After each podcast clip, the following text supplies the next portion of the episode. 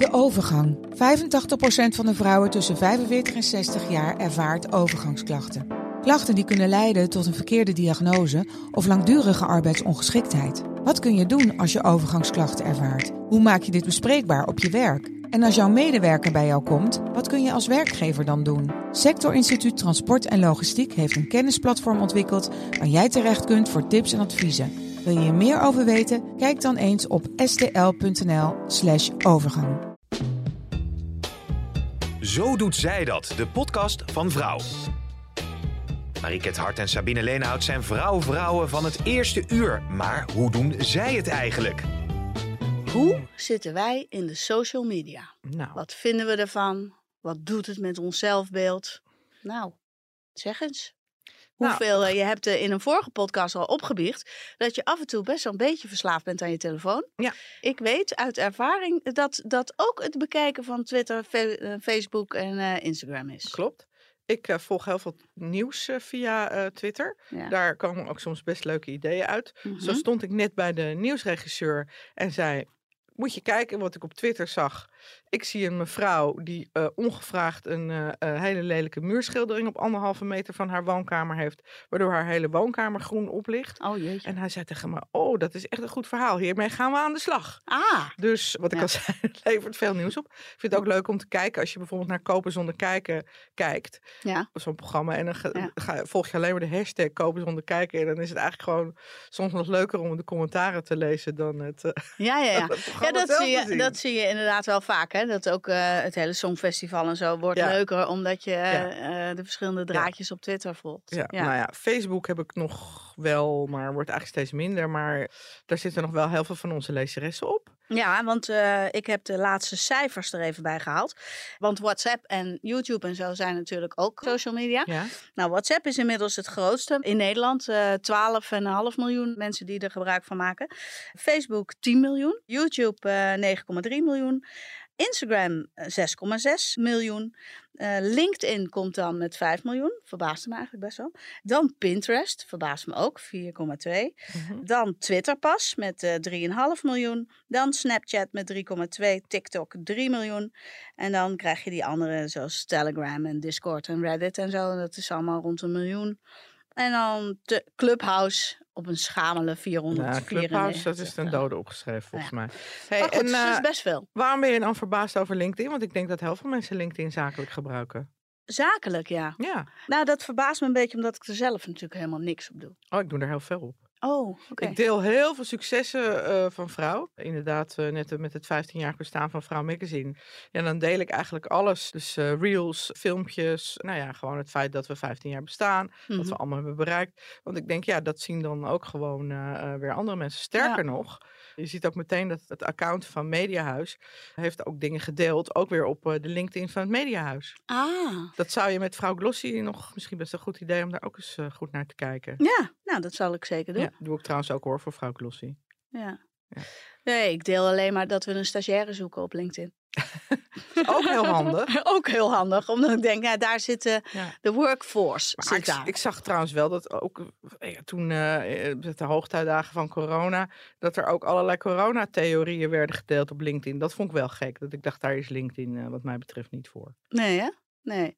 Nee, en er is in die hele LinkedIn-feed ook daadwerkelijk wel iets veranderd. Want mensen gaan er inderdaad wat meer mening op geven in plaats Mhm. van zoekend gedrag omtrent werk. Ja, dat heb ik wel gezien. Dus bijvoorbeeld een vrouw die organiseert eh, medialunches, waarbij ze mensen in de media uitnodigt te komen vertellen. Dus dat is, dat is eh, zeg maar via Teams. Ja. Elke dinsdag van 12 tot 1. Ze nodigt dus allerlei mensen uit die wat vertellen over hun vak. En er is ook eh, gasten. En ik ben daar een paar maanden geleden was ik bij die media lunch.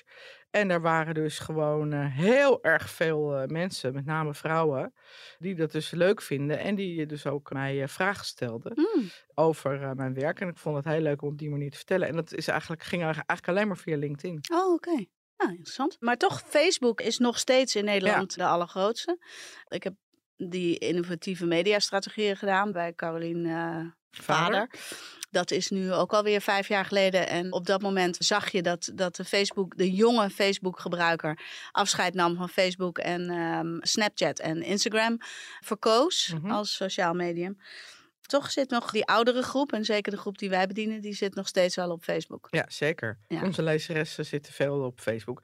En het leuke van Facebook is natuurlijk dat je ook makkelijker de discussie kan aangaan. Kan ook wel op Instagram, maar het is zichtbaarder eh, op Facebook. Ja, Dus wij eh, hebben dan elke dag een praat mee over een actueel vrouwenonderwerp.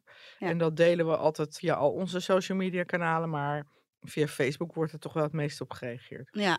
Ja. Wij gebruiken sociale media natuurlijk ook om aandacht te krijgen voor, voor wat wij te verkopen Ja. hebben met vrouw. Maar persoonlijk zitten we er ook op. Ja, dat loopt inmiddels een beetje door elkaar. Hè? Aan de ene kant ben jij gewoon Marieke Marieke. eh, ook voor je kinderen en Ja. ook voor je, eigen, je echte vriendinnen. Ja. Die zien op social media wat je aan het doen bent. Ik merk aan mijn eigen, aan de reacties die ik bijvoorbeeld op Instagram krijg. Zodra ik er ook maar iets met een van mijn kinderen of met Maarten op zet. Dan regent het reacties ook achterlangs. DM'tjes en leuke gezellige interactie. Mhm. Zeg ik de nieuwste vrouw Glossy waar ik zelf super trots op ben. Die is uitgekomen. Nou, dan krijg ik 39 likes. Ja, maar ik denk dat de mensen dat dan toch ook wel zien als een verkapte advertentie. Het is natuurlijk Ja, ja, ja. Ja, misschien ook wel.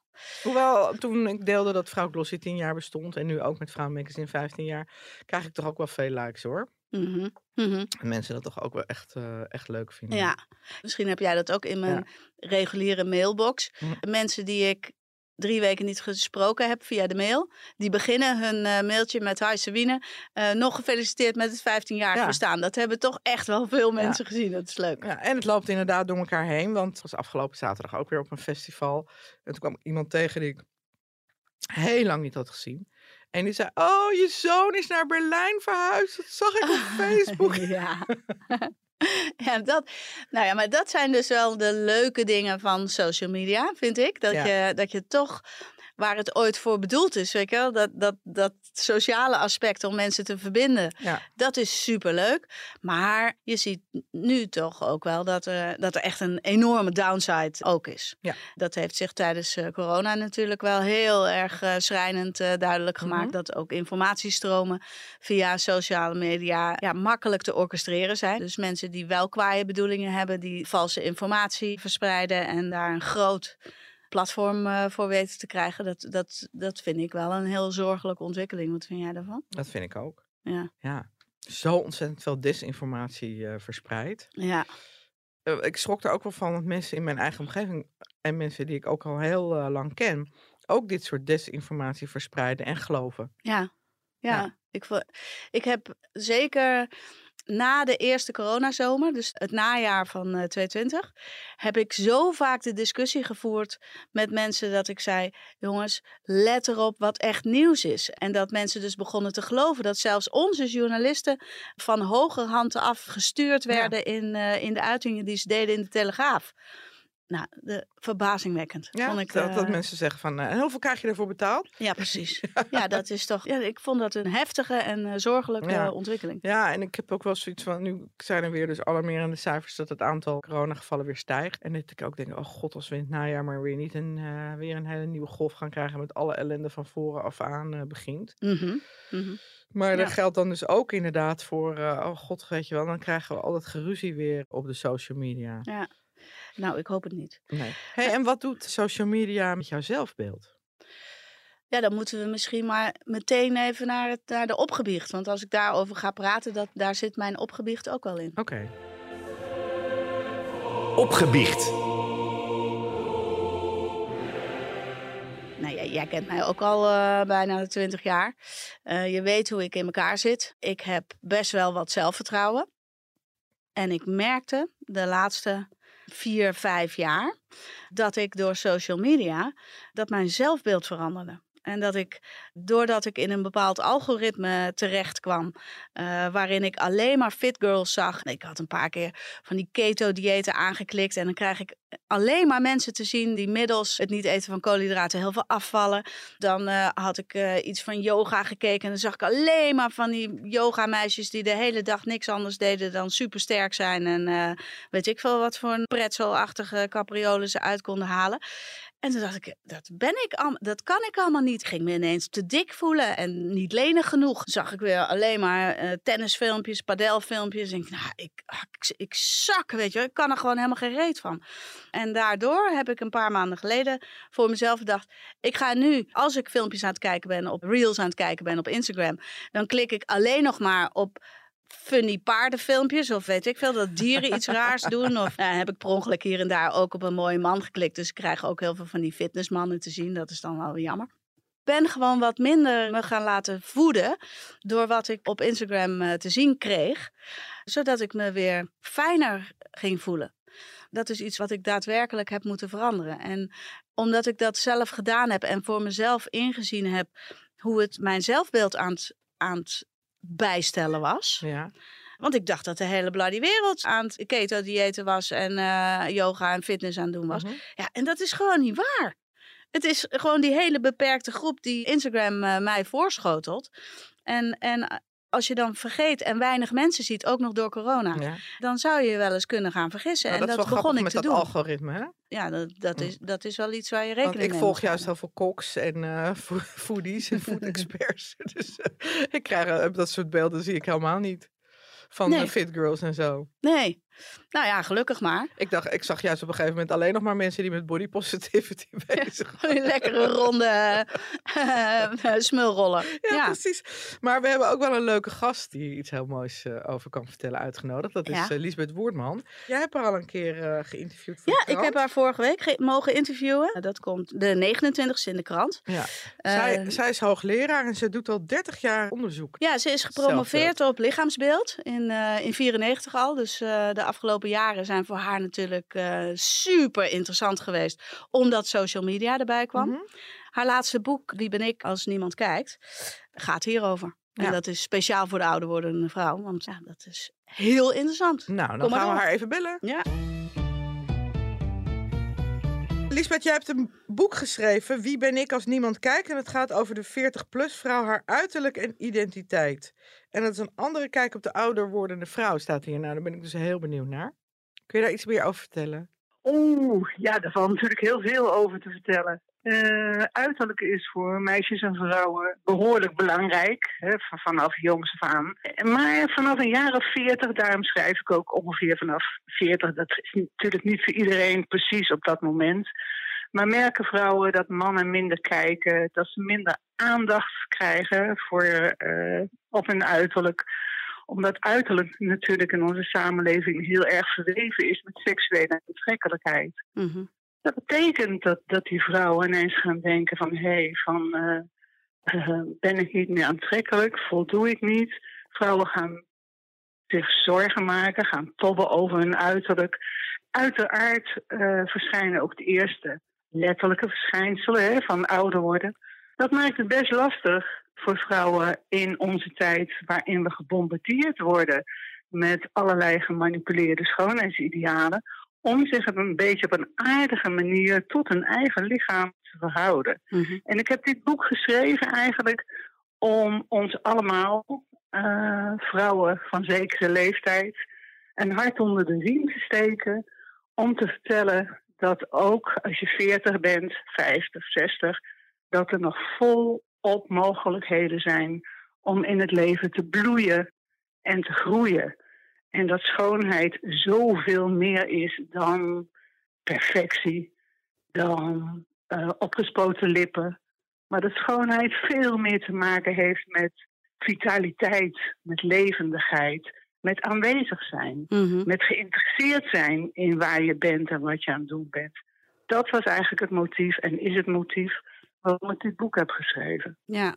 Ik heb het eh, al mogen lezen. Het stemde mij enorm hoopvol ook. Ik vond het gewoon heel fijn om middels jouw woorden bevestigd te worden in wat ik zelf al aan het, aan eh, denken was. Ik wa- was al een richting op aan het gaan en toen dacht ik, ja, precies.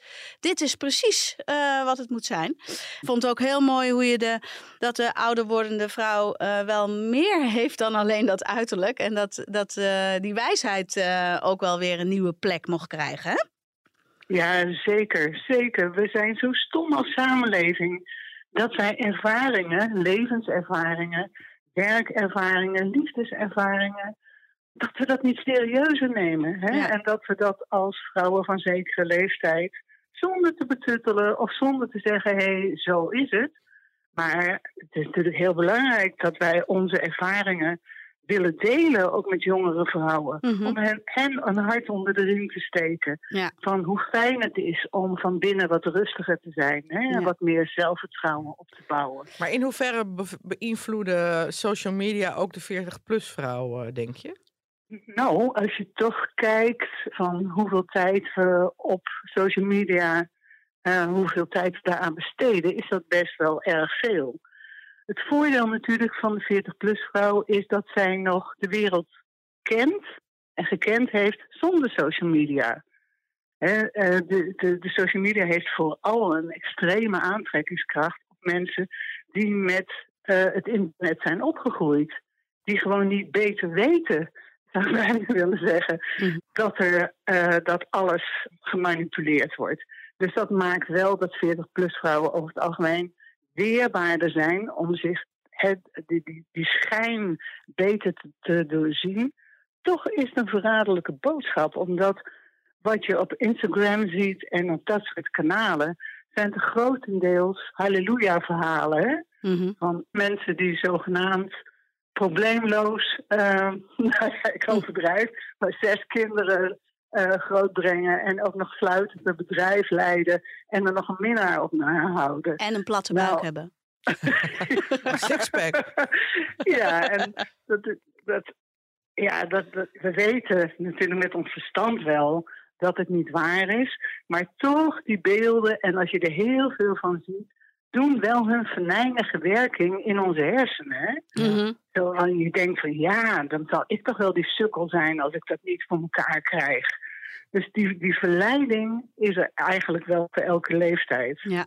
Ja, en ehm, de gemanipuleerde schoonheid, dat is ook wel een, ehm, ja, mag ik zeggen, een stokpaardje van je. Zeker. Kun je daar iets, eh, iets meer over uitleggen? Het is voor, voor de gemiddelde 40-jarige vrouw vrij moeilijk als ze gevoed wordt met beelden via social media om te bepalen hoe een 40-jarige er nou ook weer uitziet, bijvoorbeeld. Zeker. Ehm, daarom is het ook zo gruwelijk belangrijk om het grootste deel van je 24 uur van een dag in de gewone wereld door te brengen. Mhm. En dan zie je op straat, op je werk, eh, in de sportschool, zie je vrouwen die mooier zijn dan jij. Maar je ziet ook vrouwen die minder mooi zijn. En je ziet ook dat dat mooi zijn eh, heel weinig te maken heeft met perfectie. Ja. Dus uh, je moet goed letten op de verhouding van hoeveel uren je doorbrengt in de schijnwereld of in de gewone wereld. En ja, daar is echt wel aardig onderzoek naar gedaan.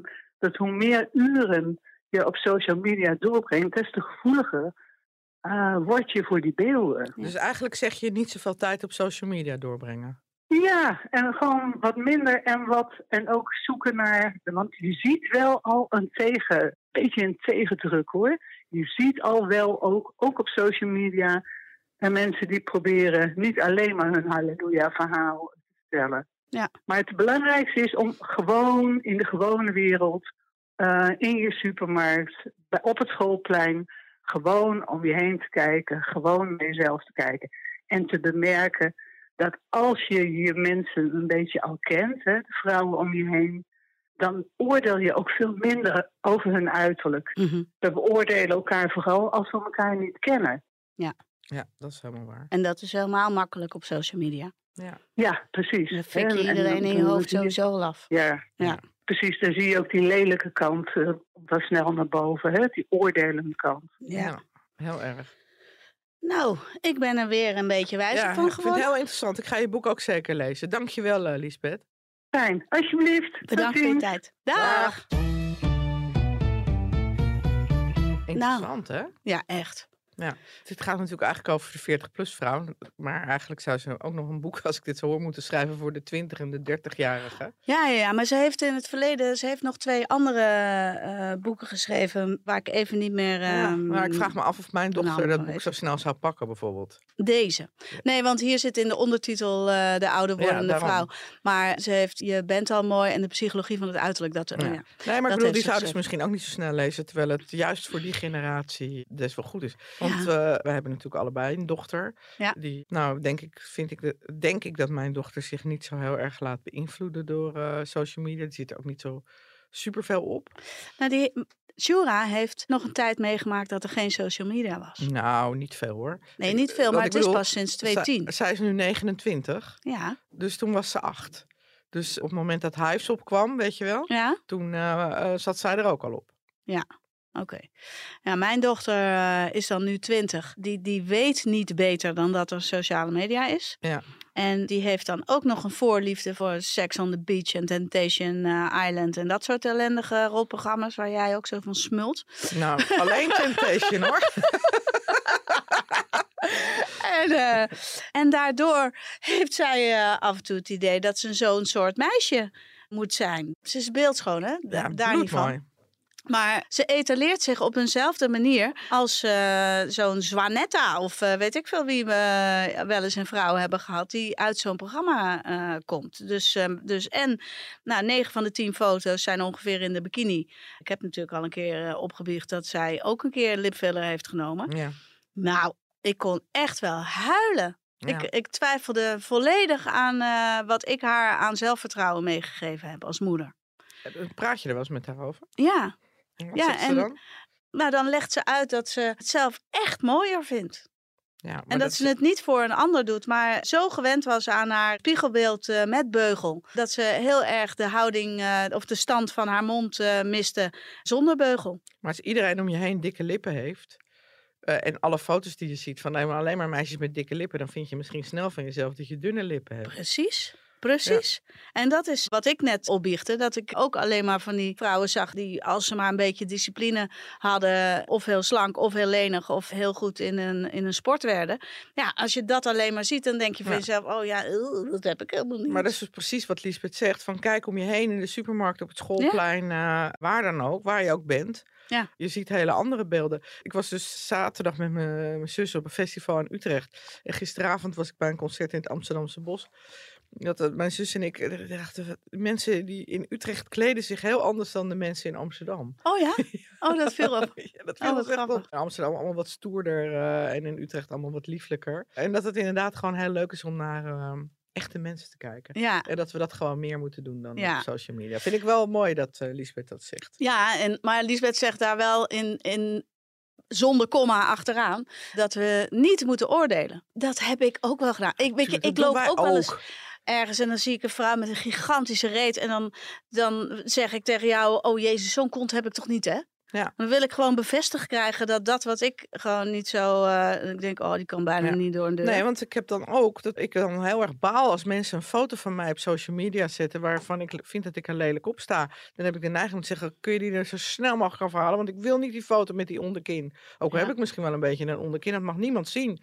Maar dan denk ik, ja, maar mensen zien mij ook gewoon live, weet je wel. Live en praten en bewegen en eh, ja. Maar dan, alsnog wil ik ook eh, alleen maar op social media foto's van mezelf waar ik op mijn allervoordeligste. Ik ook een beetje van boven ja, gefotografeerd. precies. En het belachelijke is dat als ik dan dat hele zelfbeeld, hè, Ja. dat er- als ik nu, ik ben aan het verhuizen. En eh, ik was mijn kantoor aan het opruimen en er gingen allemaal fotoboeken door mijn handen. En dan was ik toch in aan het bladeren. En dan zie ik foto's uit de tijd dat ik nog werkte als stewardess. En ik weet nog, daar zitten foto's tussen, dat ik toen dacht, eeuw. Of wat een stom. En nu kijk ik dan terug en denk ik, eeuw, hoe, hoe, waarom dacht ik dat? Heb ik zelfs, nu binnenkort komt de strandtent in eh, Vrouw. Mhm. Toen heeft eh, de fotograaf uh, Farid heeft de hele dag met me meegelopen. Een selectie foto's gestuurd. En ik dacht, oh jezus, met die ballig, weet je wel. Met die dikke pens. Ach, vreselijk. En hier de vormgevers zeiden, jezus, toch knap. Toch knap. We hebben, Ja. De ene foto is nog mooier dan de andere. Want, eh, en zo, zo kan ik het gewoon af en toe helemaal niet meer zien. Nou, Nou, dat dat is is toch toch te jammer. erg. Heel erg. Erg. Erg. Nou, Oké, hey, en ehm, mhm. is er nog een taboe wat je hebt over eh, dit onderwerp? Ik wel. Oh, Het Zo Doet Zij Dat. Taboe. hmm. nou, Nou, ik vind eigenlijk dat mensen niet alles maar op social media moeten knallen. niet alles. Nee. Meningen. Ik ken toevallig twee mensen die allebei een puppy hebben. En dan denk ik van, ik ik krijg een overkill aan jouw puppyfoto's te zien. Ja. En ik snap echt wel dat mensen helemaal vol zijn van hun puppy. Of maar- een kleinkind. Ja, maar je kan ook een, eh, eh, een Instagram-account openen speciaal voor jouw puppy. En dan maak ik eh, zelf uit of ik dat volg of niet. Ja, nou kan ik me voorstellen dat als het een hele goede vriendin is, dat, je, dat het een beetje lullig staat als jij ineens ontvolgt. Maar Ja. je, je zou wel kunnen dempen en dan gaat hij uit je Ja, algoritme. maar kijk, ik ben natuurlijk, we zijn natuurlijk mediamakers waarbij we kijken van waar zit de doelgroep op te wachten. Ja, Maar als social media is ook een vorm van media, eh, media, maar media Nee. maken. ja, En dan kun je natuurlijk ook bedenken van zitten mensen daarop te wachten op, op al die foto's van jouw kind, jouw kleinkind, je vakantiefoto's, eh 30 per dag Ja. van hetzelfde strand. ja. ik kan me dat niet voorstellen. Ik doe dat zelf ook niet. Ik, ik ben niet op die manier een deler. Terwijl ik toen tien jaar geleden Facebook, en toen het net begon, heb ik wel discussies gehad met mensen in mijn omgeving die het echt debiel vonden dat ik dingen deelde en verhaaltjes deelde en eh, zo'n inkijk eh, gaf in mijn leven. En zij, toen werd nog gezegd, ja jezus, de- die vorm van exhibitionisme is gewoon raar. Waarom Ja. doe je dat? Nou ja, waarom doe je dat? Eh, Hetzelfde waarom ik columns schrijf. Ja, ik heb toch een soort drang om dingen te delen. Dingen die ik vind en dingen die ik denk. En Mhm. eh, ja, het zit gewoon een beetje verweven in mij als persoon. Toen had ik het idee dat ik dat nog eh, moest verdedigen. Omdat mensen, zeker die, ge- onze generatie, die zag dat niet. We hebben Mhm. ook eh, collega's gehad, weet je nog. Dat, eh, dat wij vanuit redactievergaderingen tien jaar geleden zeiden... nou ja, misschien dat wij zelf ook wat meer op social media actief kunnen zijn. Nou, zeiden sommigen, hoezo? Waarom moet ik gaan Ja. delen dat ik een potje gegolfd heb? Doe normaal, dat ga ik Mhm. gewoon niet doen. Nou, inmiddels zijn we daar allemaal mee opgegroeid. Gaan we dat toch een beetje doen. Maar merk ik dat, dat, dat die eerste groep waar ik toe behoorde, ja, dat ik nu alweer een beetje een andere manier eh, aan het zoeken en vinden ben om om te gaan met die sociale media. Ja, dat vind ik wel leuk van, eh, van stories eh, bij Instagram. Ja, Dat je gewoon, je kan gewoon delen. Zoals gisteren dat ik naar de dijk was, dan deel ik een paar foto's. Maar dan denk ik, ja, dat is nu misschien leuk om naar te kijken, maar over 24 uur al niet meer. Ja. En als gebruiker kan je ook zelf beslissen of je op dat fotootje van mij klikt. Je Ja. komt niet ongevraagd in your face. nee. Nee, dat klopt. Ja, ik vind dat ook wel een. eh, ja, die stories, dat, dat. Maar ja, dan heb je. Dat is, dat is natuurlijk stap 2 in de social media. Eh, dat zie je ook in eh, WhatsApp. Je kan nu instellen dat foto's die je stuurt, dat, die maar, dat je die maar één keer kan bekijken. Ja. Dat, dat komt natuurlijk uit die Ja. Snapchat-wereld.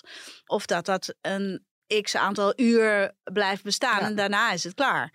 Omdat we. Ja, wij zijn één grote swipe-generatie Ja, aan Het het is wel worden. grappig, want ik, heb dus, ik zit ook in een groepsapp waarbij een van mijn vriendinnen heeft dan een vervaldatum van 70 of 90 dagen ingesteld. Ja. En er werd een andere vriendin weer boos om. Oh. Van waarom gaan die berichten en foto's dan weg? Ja, zei ze, eh, die hebben we toch niet nodig? Ja, maar anders, zei ze, anders. is misschien nog wel leuk om jaren later naar terug te kijken. Ja. En ja, zei ze, maar ja, dan kan je er altijd voor kiezen om die foto's zelf te bewaren. Nou Ja. ja, dat En- soort discussies eh, roept het wel op. Ja, die discussie had ik laatst ook. En toen zei iemand, ja, wat denk jij dat dat kost aan opslagruimte? Je bent, je bent eh, boos dat die hele Wieringenmeer volgeprakt wordt eh, door Microsoft hangaren met servers.